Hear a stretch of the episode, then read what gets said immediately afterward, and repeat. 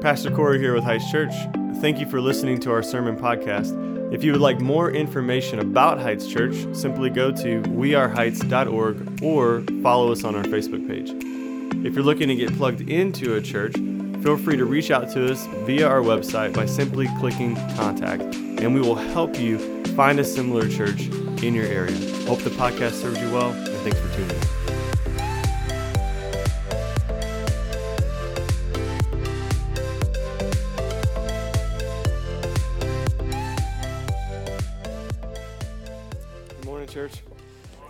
Excited to be here with you. If you're new, my name is Corey, one of the pastors on staff. Good to be your uh, teaching pastor uh, today, and so excited uh, to get to be here. I mean, we've had a blast all morning from worship to and liturgy to pre-meetings, and we've just been laughing all day. It's great to have our brother back in the house. So thankful to the gang's all here, you know, and so it's just exciting to have everyone back together, and it's a lot of fun.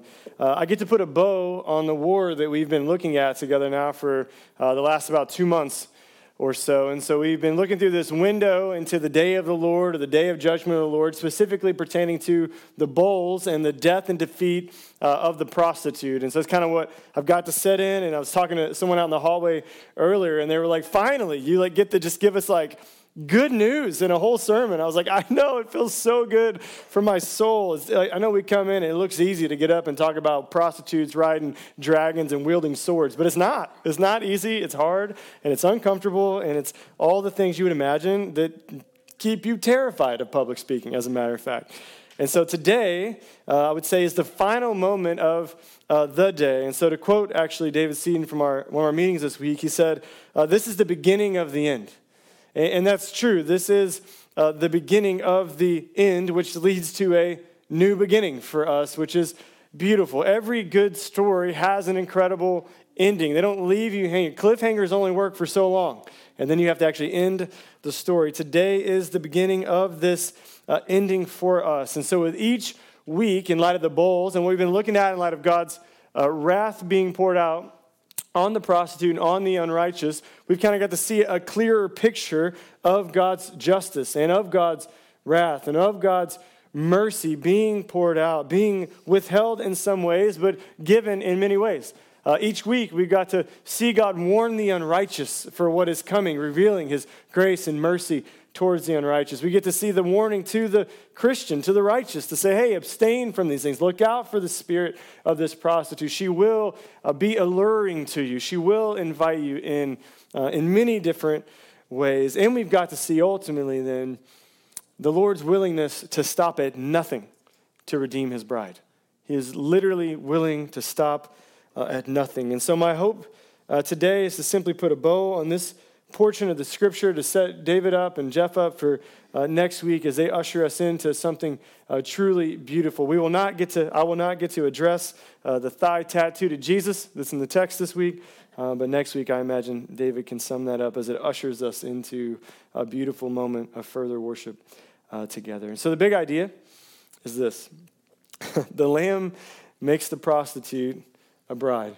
The lamb makes the prostitute a bride. I'm giggling and David's giggling because in our staff meeting, or in our meeting beforehand, he misheard me and he thought I said, the lamb prostitutes the bride. That's not the big idea. That is in no way, shape, or form what I'm trying to say. The lamb does not prostitute the bride. The lamb makes the prostitute a bride. I told you, we've just like laughed all morning today. It's been great. The lamb makes the prostitute a bride. Three points, and if you could leave them up for a minute for the note taker. Uh, the prostitute and the problem. We're going to look at the problem that the prostitute has presented that we've seen over this last few weeks. Uh, the lamb and the solution, being that the lamb is the solution. Amen. And then the bride and the response, a little bit of application for you. How do we respond uh, over these last couple months? What does it look like to uh, respond? So we'll start with the prostitute and the problem. Uh, Revelation 19.1, as always, uh, when you're ready, say ready, church. All right, here we go. Let's hit it. After this, I heard what seemed to be a loud voice of a great multitude in heaven crying out. What are they saying? Hallelujah!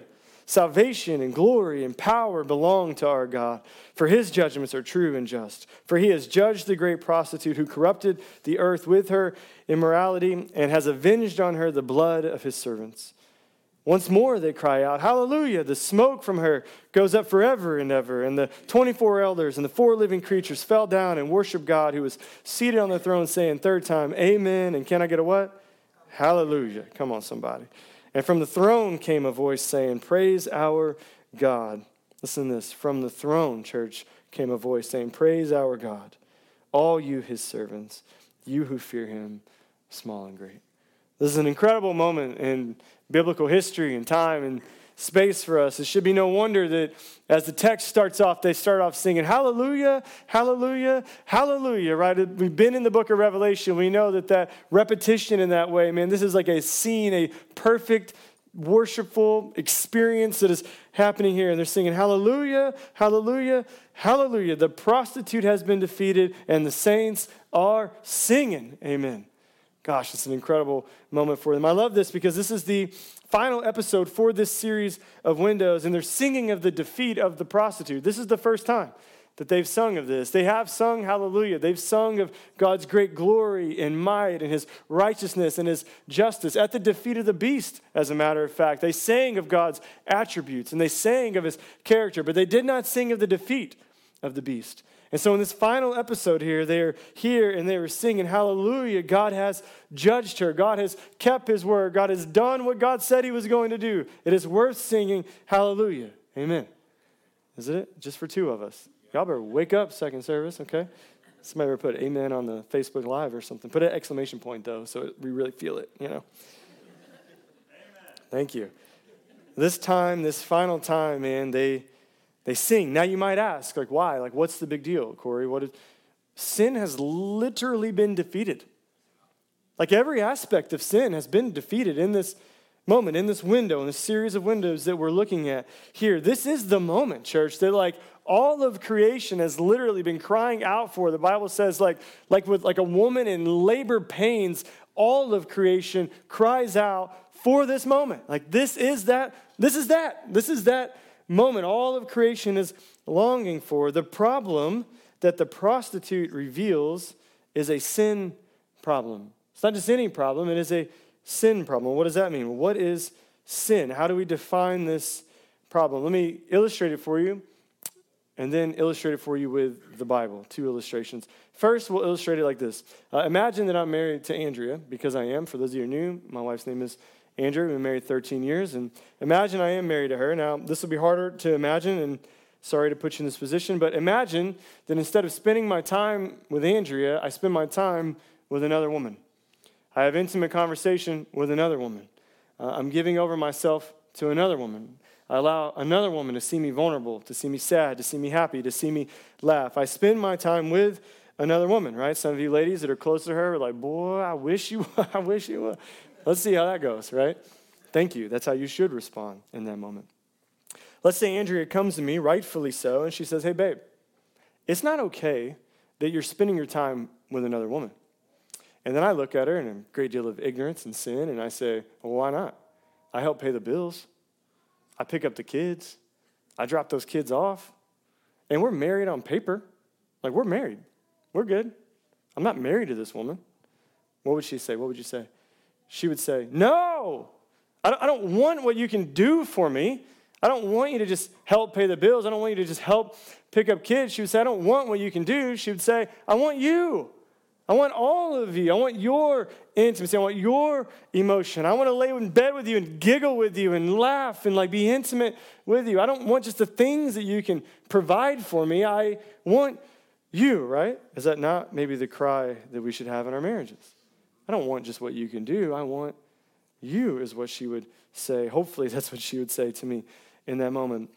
In this scenario, the message that I'm telling her is I want the best of you, but I'm not willing to give you the best of me.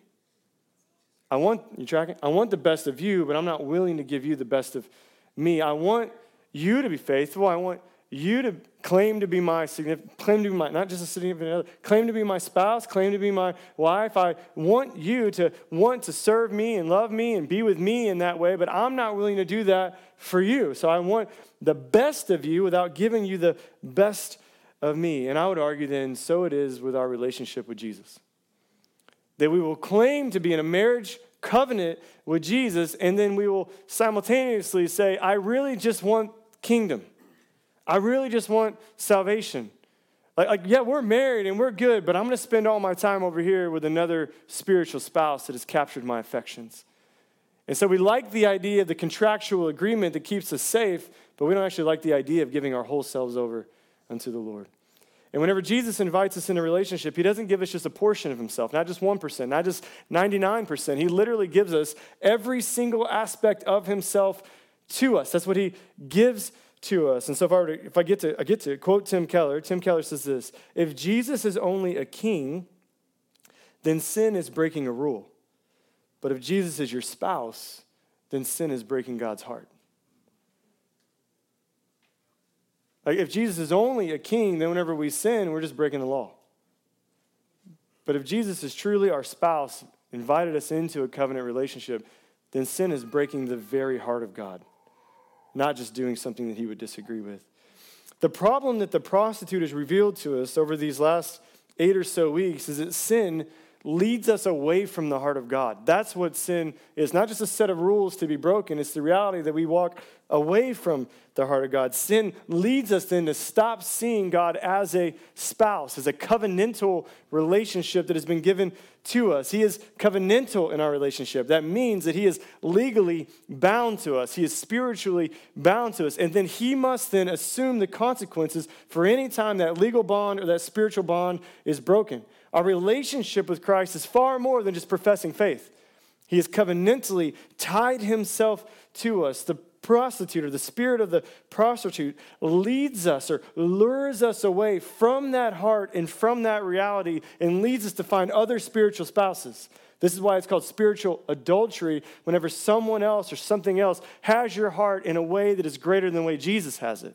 That's why it's called spiritual adultery. Whenever something has come in and captured your mind in a way, captured your affections in a way that is greater than the way you would give your mind over, give your heart over to Jesus. It's far more than just breaking a law. Do you see that? So much more than just a contractual agreement. It is a covenant agreement. Now, let me further illustrate this for you with the Bible. Genesis is the story of creation. In Genesis 2, God created everything and he created it good. Whenever he created Adam and Eve, he says, now it is what? Is it good or what? Very good. Everything is very good. God looks at Adam and he says, it's not okay for man to be alone. We know that. Men, you know that. A bored man is a very dangerous man, yes? It's not okay for man to be alone. And then look at this. Here's the point that it makes. Genesis 2:18. It says, Then the Lord said, it's not okay that man should be alone. I will make him a helper fit for him. I will make him a suitable helper. God gives a wife to Adam. God forms a covenant between Adam and Eve, of which God stands at the head of that relationship. It's not, it's not just that like Adam needed some help naming the aardvark or whatever he was naming at that time. Like he needed a suitable helper, someone to come alongside him and it would literally, not to be cheesy, literally complete him. In that moment, whenever God gives Adam a wife, it's not just to give him a wife, it's because God is Trinitarian in nature. What that means is that God has always existed in complete harmony, in complete and perfect community, in and of himself. You have God the Father, God the Son, God the Holy Spirit. They exist harmoniously together with one another. Right? Turns out God doesn't need us. God didn't need Adam and Eve. He desired to have Adam and Eve reflect and bear his image. And Adam could not properly reflect the image of God apart from a suitable helper. He would not be Trinitarian. Does that make sense with you? Is that too top? Are you guys, we good? Everybody tracking with that? So, in order for us to properly bear the image of God, there has to be a covenant relationship first with the Lord. In this case, then between Adam and Eve. Not that you have to be married to have a covenant relationship with God. This is within the story here. God understands and knows the relationship. Look, God does not need us to worship Him. God had worship in the Trinity, has worship in the Trinity. God does not need you to serve Him. God has service in the Trinity. God has literally everything that he needs in and of himself as a Trinitarian Godhead God the Father, God the Son, God the Spirit. C.S. Lewis talks about this and he calls it the beautiful dance. And he says that the, the Trinity is a beautiful dance where the Father is inviting the Son to the center stage, and the Son is inviting the Holy Spirit to the center stage, and the Holy Spirit is inviting the Father to the center stage. And there's this beautiful, glorious holy harmony that is taking place in the Trinity, where all they're doing is inviting the other one into the center, loving one another, pursuing one another, honoring the other person. How might our marriages, church, look different if we had a Trinitarian mindset? If we were always ushering our significant other, our spouse, to the center stage? Might look a little different, yeah?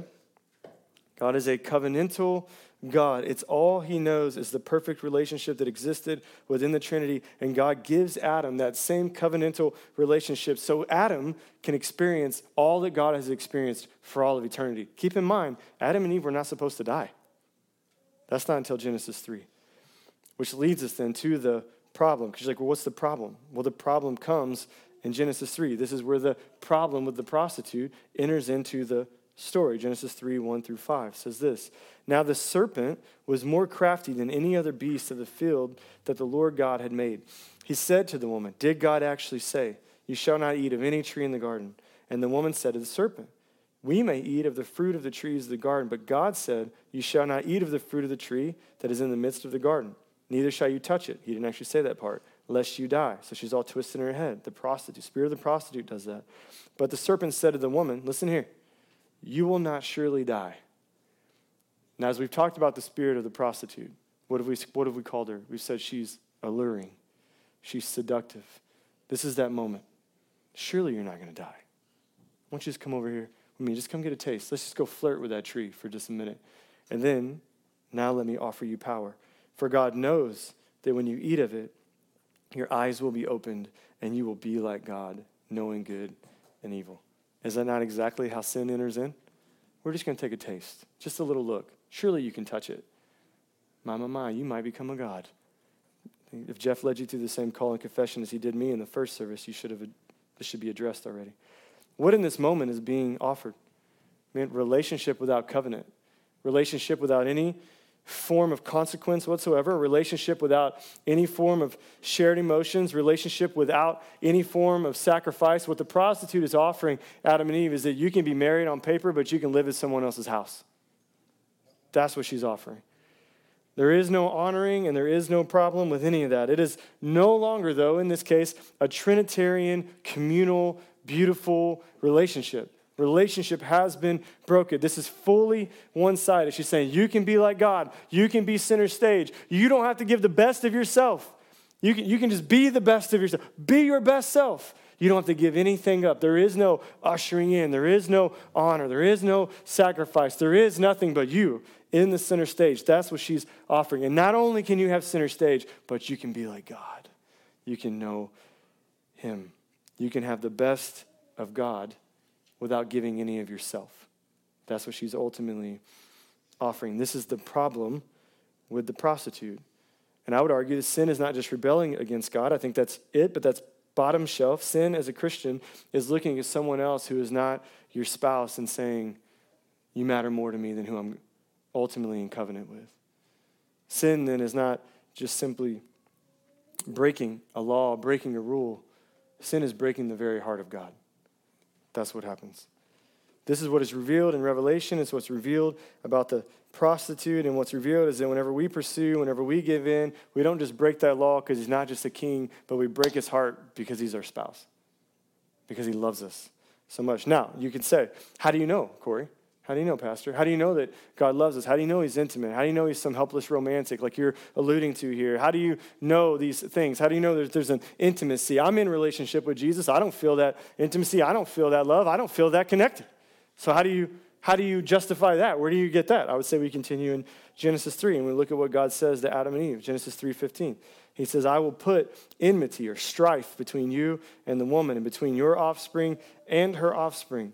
He will bruise your head, and you shall bruise his heel. This is the first presentation of the gospel. The way that God is going to reverse the curse of sin is by sending his son. That's how we know he's intimate. That's how we know he's romantic. That's how we know that, that he cares more for us than whether or not we just keep a set of rules.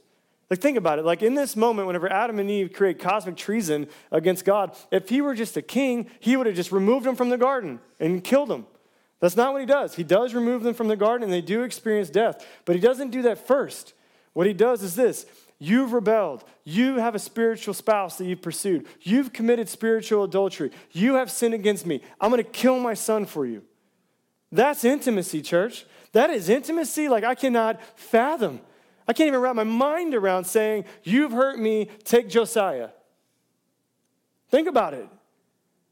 Like there's a level of intimacy and love and grace and mercy there that we literally cannot and not should not even be able to in some ways wrap our minds around. He's not just a king that cares about you keeping a rule, he's a bridegroom that cares about capturing the affections of your heart. Like that's what he's doing here. This is who God is. He says, From your offspring, he shall bruise your head, you shall bruise his heel. That's the first presentation of the gospel. It didn't begin in Matthew, Mark, Luke, and John, it began right here. Says, You sinned, you rebelled, you did this. I'm going to make it right. You deserve death. My son will receive that death. Why? Because he's covenantal. There has to be a legal consequence and a spiritual consequence for our sin. And because he's covenantal, then he has to make a way for us to remain in covenant with him. That's the heart of God, church. Like, that's what you've got to wrap your mind around, or you will never walk away from sin and disobedience and walk and fall into the arms of the one you love. If you don't see God in this light, you'll just see him as a dictator, or you'll see him as some foreman. And what you'll think is, here's the foreman, I got to show up, I got to do the job. I got to dress a certain way, look a, word, look a certain way. Heaven forbid, pretend to like this guy while I'm here so I can keep my job, keep getting paid. I just show up, I do the work, and I get a paycheck. The beauty of the gospel is that Jesus is not a foreman, He's a father, He's a bridegroom. He's all these things are intimate and alluring, that are beautiful, that we crave and desire. The, to keep with the same scenario, it'd be like if you showed up to the job and he looked at the foreman and he said, The job's already done. And by the way, here's your paycheck and you don't have to come back. I'll just keep paying you over and over and over and over again. That's the gospel.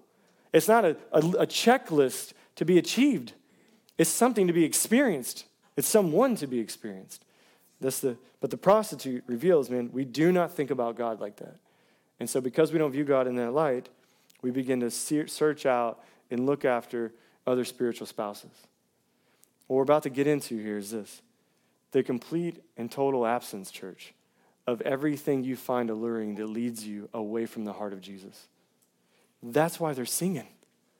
This is why it's worth singing. Hallelujah, hallelujah, hallelujah. The prostitute is gone. It's like singing hallelujah, hallelujah, hallelujah. Everything I find enticing, everything I find seductive, everything I find alluring about the world that captivates my mind and my heart and my thoughts, all of it is finally and forever gone. Everything that's ever led me to stumble is finally and forever gone. Everything that makes me feel shame or feel some disruption in my life is finally and forever gone. Is it not worth singing hallelujah?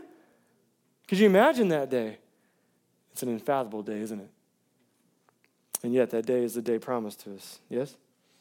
Second point the Lamb then is the solution. Verse 6. Then I heard what seemed to be the voice of a great multitude. We've heard this before. Like the roar of many waters, like the sound of mighty peals of thunder, crying out, what are they saying still? Hallelujah. For the Lord our God, the Almighty, He reigns. Let us rejoice and exult and give Him the glory, for the marriage of the Lamb has come. Amen and amen. The only way to move from being a prostitute to being a bride is through the Lamb. It's not just a big idea, it's the gospel. The only way that we move from being a prostitute to being a bride is through the Lamb of God. In this moment, man, God has made the prostitutes brides. God has made everyone who's ever committed any form of spiritual adultery against him, yet genuinely professed faith in his saving grace and his saving work, spotless. That's what's happening here in this moment. All of those who have ever walked in opposition or walked away from the heart of God, broke the heart of God, in this moment, He only sees them as righteous. He only sees them as perfect. He only sees them as the way He truly intended and designed us to be in the perfect imago Dei, the perfect image of God. For the marriage of the Lamb has come, church. I need you to know the heart of God here. I need you to know it. That in this room, there's a great deal of women and men alike that don't feel disconnected. I understand. They feel disengaged, they feel a little lost, feel as if God doesn't listen, that God is not present, that God is abandoned, while professing faith in that God. That would be a really bad spouse. That's a picture of someone you don't want to marry, by the way. This is not the heart of God to leave you hanging, to leave you in suffering. It's not the heart of God to only be present whenever you experience some form of celebration in your life. I need you to know his heart is this every single millisecond from the moment he promised his son in the garden to this moment when it actually happens, he is ushering all of creation that direction. Every single way. Though some are going to bend the knee and some are not. We've learned that in the book of Revelation. But every single millisecond of your suffering and every single millisecond of your celebration has been sowed in you to long for this day. That's the point of the marriage of the Lamb. Every single aspect of it, everything that we've seen in Revelation has been wrestling with what is celebratory in the righteous and mourning the unrighteous, has it not? And so it is in our lives. Every single millisecond of everything you could ever experience has been sowed for this moment. This is the marriage church that every other marriage points to. This is the fairy tale moment that every cheesy Disney film points us to. Right? This is the most incredible, one of the most incredible moments in all of human history. This is beautiful. This is the table has fully and completely been set for you on every single level. And I would say Jesus can do no more. He has done everything. That sounds like a good wedding to go to, yeah?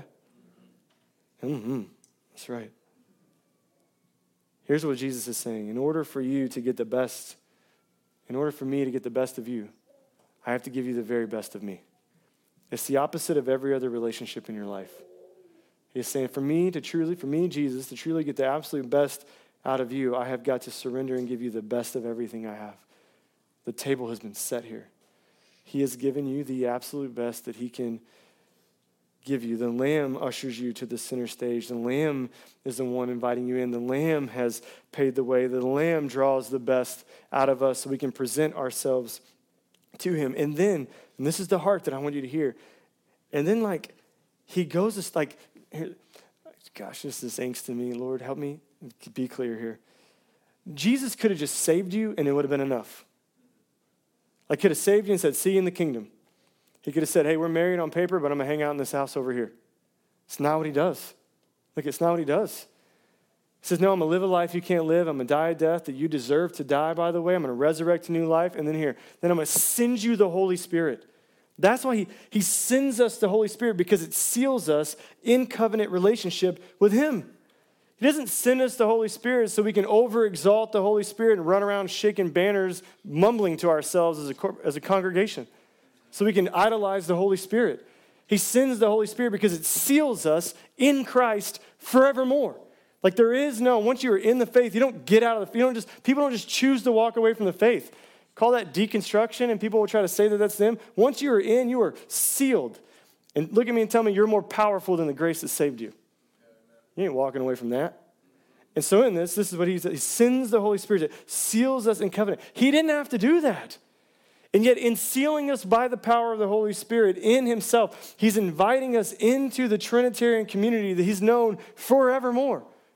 We get to experience that level of community with the Lord. We have a portion of that Spirit in us, you and me.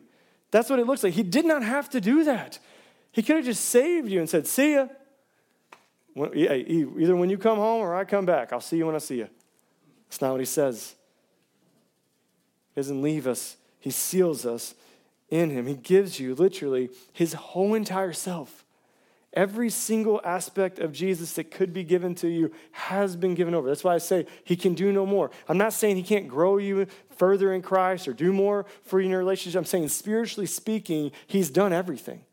The table has been set. You've been clothed in the finest of linens. You've been in linen, not lemons. You've been clothed in the finest of linens. You've been given the family crest. He's recreated your identity. He's given you a new name. He's literally done everything that could happen. This is the marriage supper of the Lamb, and that's the gospel. There's nothing that you can do. You just simply show up, and it's set for you. Check this out, verse 7. It gets even better. And his bride has made ready herself. We'll illustrate this in a second. And his bride has made ready, made herself ready it was granted her to clothe herself with fine linen, bright and pure. For the fine linen is the righteous deeds of the saints. And the angel said to me, Write this Blessed are those who are invited to the marriage supper of the Lamb. That's us, church. And he said to me, These are the true words of God. And we'll come back and finish in a minute. Look, what this is not saying is you have to clothe yourself righteous. What it's not saying is you have to put on a facade and act a certain way. And once you kind of done enough, then the Father will look at you and invite you into this meal, right? What it is saying is that you have been given the finest of linens, you've been given the finest of clothes, and now you get to respond to that. The table has been set, the invitation has been given. His bride, the church, has made herself ready. She's simply responding to the gospel. She's responding to what has already been done. She's responding to what has already been given to her. She's responding to this moment. It was granted to her, given over to her, and now she responds. Let me illustrate like this. I mean, I've had the incredible privilege to officiate many of your weddings. Uh, Lord willing, I'll get to officiate many more. When you think about a wedding ceremony, there's an invitation that comes first. Right? You don't just dress kind of hoping you're going to get invited to a wedding. That'd be super weird. Today's the day, just waiting on that. It's just not going to happen. Right? You, you dress because you have been invited into the wedding. And whenever you show up to a wedding, man, everything is done for you. If it's not done for you, that's a really that's a really interesting scenario too, yeah? Like they're ill prepared. But when you show up, you man, you're there and you see it and it's beautiful and the, the church building or the hall has been decorated a certain way and the, the centerpieces are out and the flowers are put out perfectly and the gift thing set like you just see it, you know, you see it in your head. You get invited to something that has already been prepared for you. It's done. You don't go up to a wedding expecting the help unless you're a part of the wedding party. Right? What happens? You get an invitation and then you start thinking. You go, man, they are getting married. And what's that going to look like? What's it going to be like? And then what do you do? Whenever you the day comes as the person who's been invited, then you do what? Well, then you start to get ready, right? And you're like, okay, I've been invited to this thing, and now I'm going to get ready. Now I'm going to ready myself. To use the scripture here, the wedding has been granted to me, and now I get to properly prepare myself for that time. I'm going to enter into this letting. You literally dress yourself for something that's already been provided. Does that make sense? That's what this text here means. The church has been pressed, the dresses, the attire has been brought, bought, everything has been done, the table has been set, the invitation is at hand. Righteousness has already been given to us. We're just dressing ourselves in it. What does that mean? It means we're just responding to the gospel. We're not cleaning ourselves up so that we might get the invitation. The invitation has come. And so then you respond to that invitation. I'll say it again. You get yourself ready for what has already been given to you, using what has already been given to you. And so even here in this scenario, think about you get you ladies especially. Let me let me level with you ladies here for just a minute. How many times you get invited to a wedding like, I don't have anything to wear? And your husband's like, bro, you got 45 pairs of shoes and 17 dresses. You're like, TJ Maxx, I gotta get to TJ Maxx. I don't know, I don't have anything to wear, right? We come to this, we're like, I don't have anything to wear. I'm unworthy. I'm not this. I'm not that. And the beauty of this wedding is this the bridegroom comes down and he says, hey, You don't have to worry about it. I'm going to dress you with my linens. I'm going to literally give you my righteousness.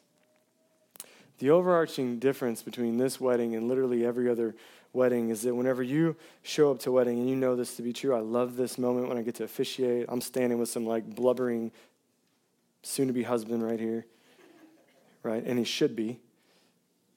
No one looks at the husband and goes, Oh, great tux, it's black. Cool. But everyone looks at the wife, the soon to be wife, when the doors open, don't they? What do you do when the doors open? You stand up. What are you doing in that moment? You're inviting her to center stage. This moment is for you. This is your moment. Everyone walks, there's honor. There, she looks beautiful, dressed in righteousness, dressed in white. Absolutely gorgeous, right? The difference between every wedding that you've been invited to attend and this wedding right here is that the same doors will open in and you're going to walk in and all of creation is going to look at you as the bride of Christ. That's the marriage supper of the Lamb. It's incredible. Everything that wants to find you while you are here and made you think you were less than God, the way He sees you, will simply cease to exist. That's what's, that's what's coming, right? Doors are going to swing wide open. You're going to expect to see all these things, and people are going to stand up and they're just going to dote on you. Not because of anything that we've done, simply because of the grace we've received in the gospel. You've been clothed. You've, the table has been set for you. Everything has been done for you. There's literally nothing else to do. He has literally done everything that he can do. The marriage supper of the Lamb is this every millisecond of creation has been ushered in and pointing towards this moment. Is it no wonder that they're singing, Hallelujah, Hallelujah, Hallelujah?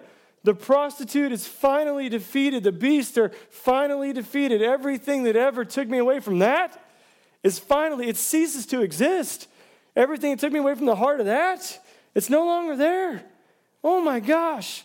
Thank you, Jesus. No wonder John falls on his face again. Think about what he sees. Verse 9. And the angel said to me, verse 9, the angel said to me, Write this. Blessed are those who invite, who are invited to the marriage supper of Lamb. That's us, church. When you read that, you should go, Yes, the invitation has been sent. I have it. Now I'm going to respond. And he said to me, to John, These are the true words of God. And then I fell down at his feet and worshiped him. It's just so funny. But he said to me, You must not do that. He's like, Bro, you can't do that in here. We're, we're past that window. We're done with that, okay? You're going to get us both kicked out of the wedding, okay? You must not do that! Exclamation point. I'm a fellow servant with you and your brothers who hold the testimony of Jesus. Worship God, he says. For the testimony of Jesus is the spirit of prophecy. What is the testimony? What is the spirit of prophecy? The Lamb turns prostitutes into brides. That is the gospel. There is nothing that we bring. It is by grace and grace alone that we are saved in Christ. His life becomes our life, His death, our death, His resurrection, mine and your resurrection. His ascension and glory in the kingdom of God will become your ascension and your glory in the kingdom of God forevermore. That's what's offered to us. Show me somebody that'll give you something better than that. His heart has always been to redeem his people. He, he doesn't do this to put you center stage so you get exalted. It's God. He does it to reveal how much he's willing to, pardon me, how much he's willing to endure to move heaven and earth to redeem you. That is intimacy. That's relationship. That's covenant faithfulness like we cannot wrap our minds around. So you would ask maybe, how do I respond, Corey? What do I do? That's incredible. That's awesome. It's all the things. I'm feeling all the feels. Now what do I do? Okay, we don't want to just be emotional. We want to actually respond. And so the bride and the response, third point. There's a few points underneath here, but the bride and the response. Here's a few things about the covenant of marriage pertaining to Jesus, first and foremost, and then use it to pertain to yourself. But listen here you don't fix your marriage with your earthly spouse in hopes that it'll fix your marriage with your kingdom spouse. You get your relationship with Jesus in order. You pursue Him, set at His feet, look at His face, and everything else will work itself out in one way or another to His glory. All right? First point marriage is legal.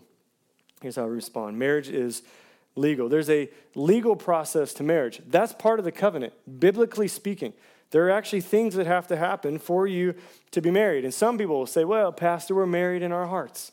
Or we've been together for 10, 15, 20 years. There's really no need to get married. We're basically married. I would say you're right. You're basically married, but you're not.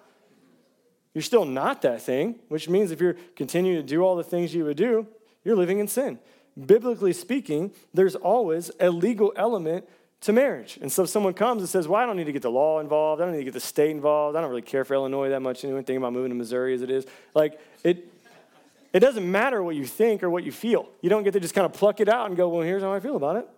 Like, our culture does that all the time. We're just going to pluck some truths, okay? That's not true.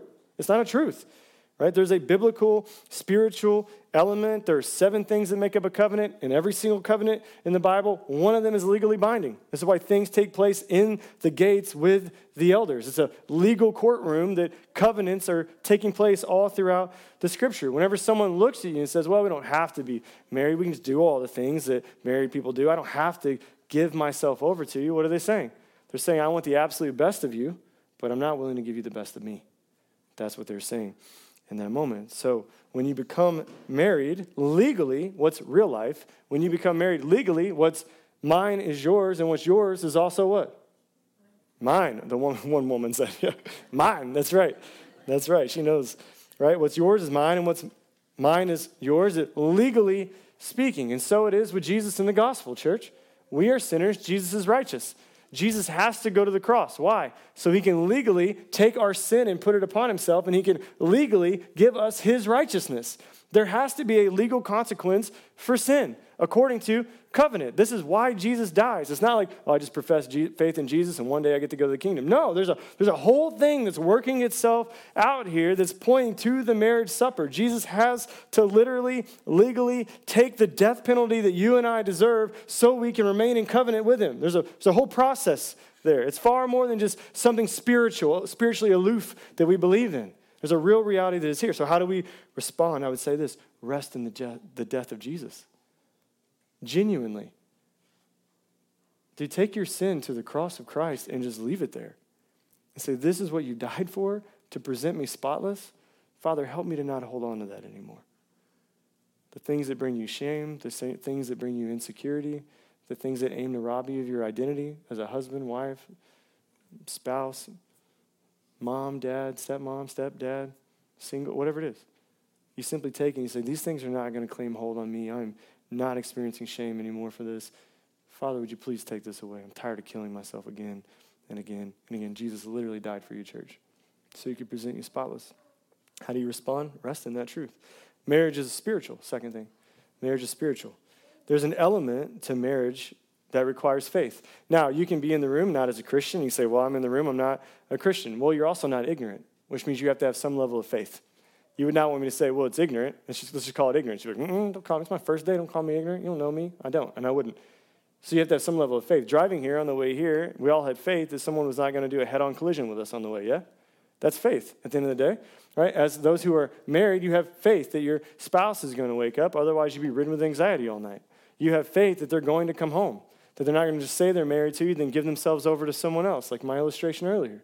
You have faith. And so it is with Christianity and Jesus. Christianity requires faith, not a level of perfection. It does not require a bunch of degrees. It doesn't require you have everything figured out. It does require what? Faith. It requires a level of faith that God is going to control the things that you cannot. For those of you that are type A in the room, it's very difficult for you and yet it requires faith. Faith in the grace and mercy of the gospel. Faith that jesus is enough to sustain you. Faith that jesus is going to be the best spouse whenever your spouse kind of sucks. And sometimes we do yes? It's spiritual in that you must profess faith in what you cannot control. I would argue you profess faith every day. How do i respond as the bride? You profess faith in jesus in his work in your place as your substitute. Marriage requires contact third thing uh, to quote the Apostle James, I can make sure I say this, I misspoke in the last service. So, to quote the Apostle James, faith without works is what? Dead. Okay? Faith in faith alone, I said grace and grace alone, I misspoke earlier. Faith in faith alone does not save you. We profess faith in all sorts of things. That's what the prostitute has revealed in her problem.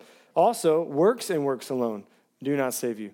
So you have to have both. You have to have both faith and also works. You need to have them both. If marriage is only marriage on paper, it's a contract, it's not a covenant.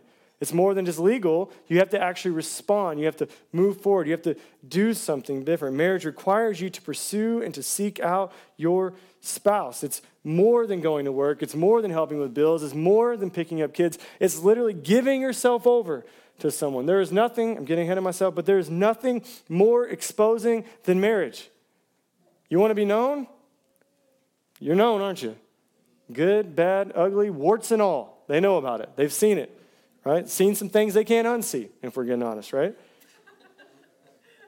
so it is with Jesus, right? He's the only one that looks at you and truly knows you and says, I do. I mean, knows you. Can't hide anything from him. So you have to respond to him. Marriage requires contact. You have to physically go do something. How do you respond? I would say reading God's word, uh, stepping into missional community, spending time in prayer, serving the church.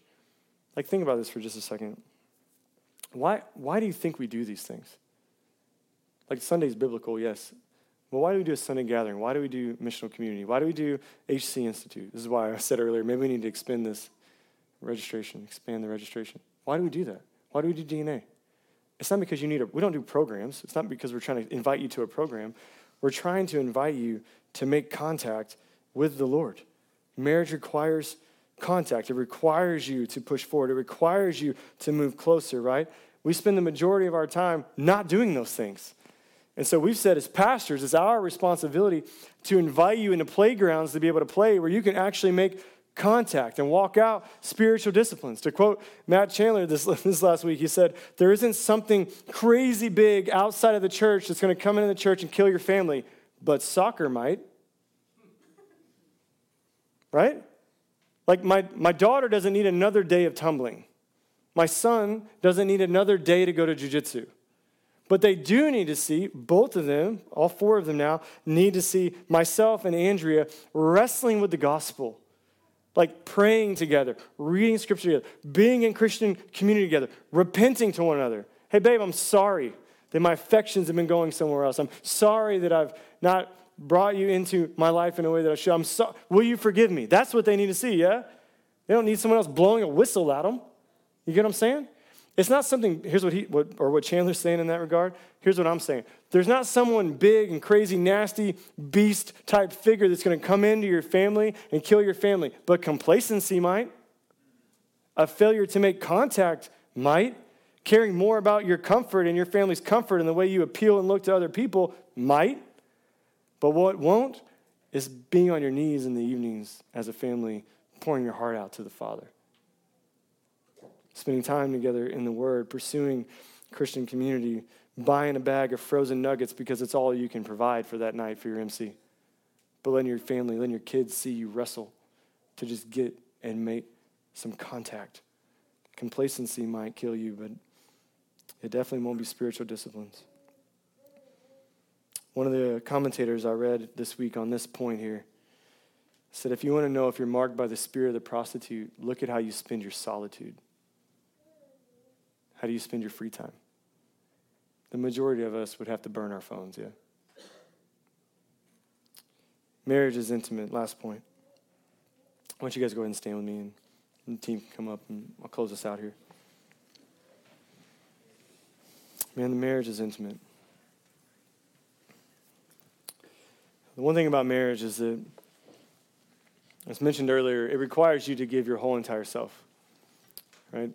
If your spouse came up to you and said, Hey, I've been 99.9% faithful, you wouldn't say, Good job. You'd say, Let's talk about that point one. Tell me about that point one percent. What does that mean to not be faithful in that way? There's nothing more intimate, there's nothing more beautiful, there's nothing more gracious, more merciful than being in relationship with Jesus. As I mentioned earlier, He's the only one church that looks at us sees us for everything that we are, and then still says, I do. And when we went through the Less We Turn series, this came to mind last service, we, we processed through that a lot. Kind of the same illustration was in light of a wedding. What spiritual adultery really is, is you is Jesus shows up to a wedding with you, but you're down at the end of the aisle committing adultery on the altar. That's what spiritual adultery is. And the beauty of the gospel isn't that Jesus hightails it out of the church that day, but rather he goes, I knew this is how this is going to go. And then he walks down the aisle and he takes you by the hand and he lifts you off the altar, off the altar and he says, regardless of everything that I've seen and regardless of everything I've heard and everything that you've committed, I still do. I'm in. I'm 100% in. My life is your life. My death, your death. My resurrection, your resurrection. My spirit is your spirit. There is nothing more intimate and vulnerable than that. That that's the God that we serve. I don't know another person in my life that loves like that, shows mercy like that, shows grace like that. So whenever he calls us brides, what he's saying is this you have all of me that I could ever offer you spiritually. I can literally not do anything else for you. Again, not saying he can't grow you. I'm not saying he can't redeem some things. What I'm saying is this He's done everything, church. We simply need to respond to it. The invitations are on the table. The tables have been set. The linens have been given. If you don't know what to give, he says, That's okay. I'm going to clothe you in my righteousness. In the midst of your adultery, I'm going to give you my righteousness. And then he does. Communion is a beautiful reminder and picture that. We take communion together every week as saints before you start to open them up. Uh, let me remind you that communion is literally the foreshadowing of this moment in time. This is why we want communion to be the climactic point of every Sunday. This is the moment. This is also why we encourage you then to confess and to repent because you get to come to this Father who we commit to or we have other spiritual spouses with, and we get to look at him and we get to go, God, you're right. I, I have so many other loves in my life. I've not fallen into your arms. I've not found you alluring and beautiful and satisfying. God, forgive me for what you've done, for what I've done. And then we get to reminded of, oh yes, I'm already sitting at the table. He's done everything. And so as you get to take the bread and the cup, the bread representing Christ's body, broken for you, the cup representing his blood being spilt for you, is a reminder. Everything that requires redemption is finished. You simply need to take it to him and respond. For those of you that are in Christ, this is the meal that is for you. The table's open.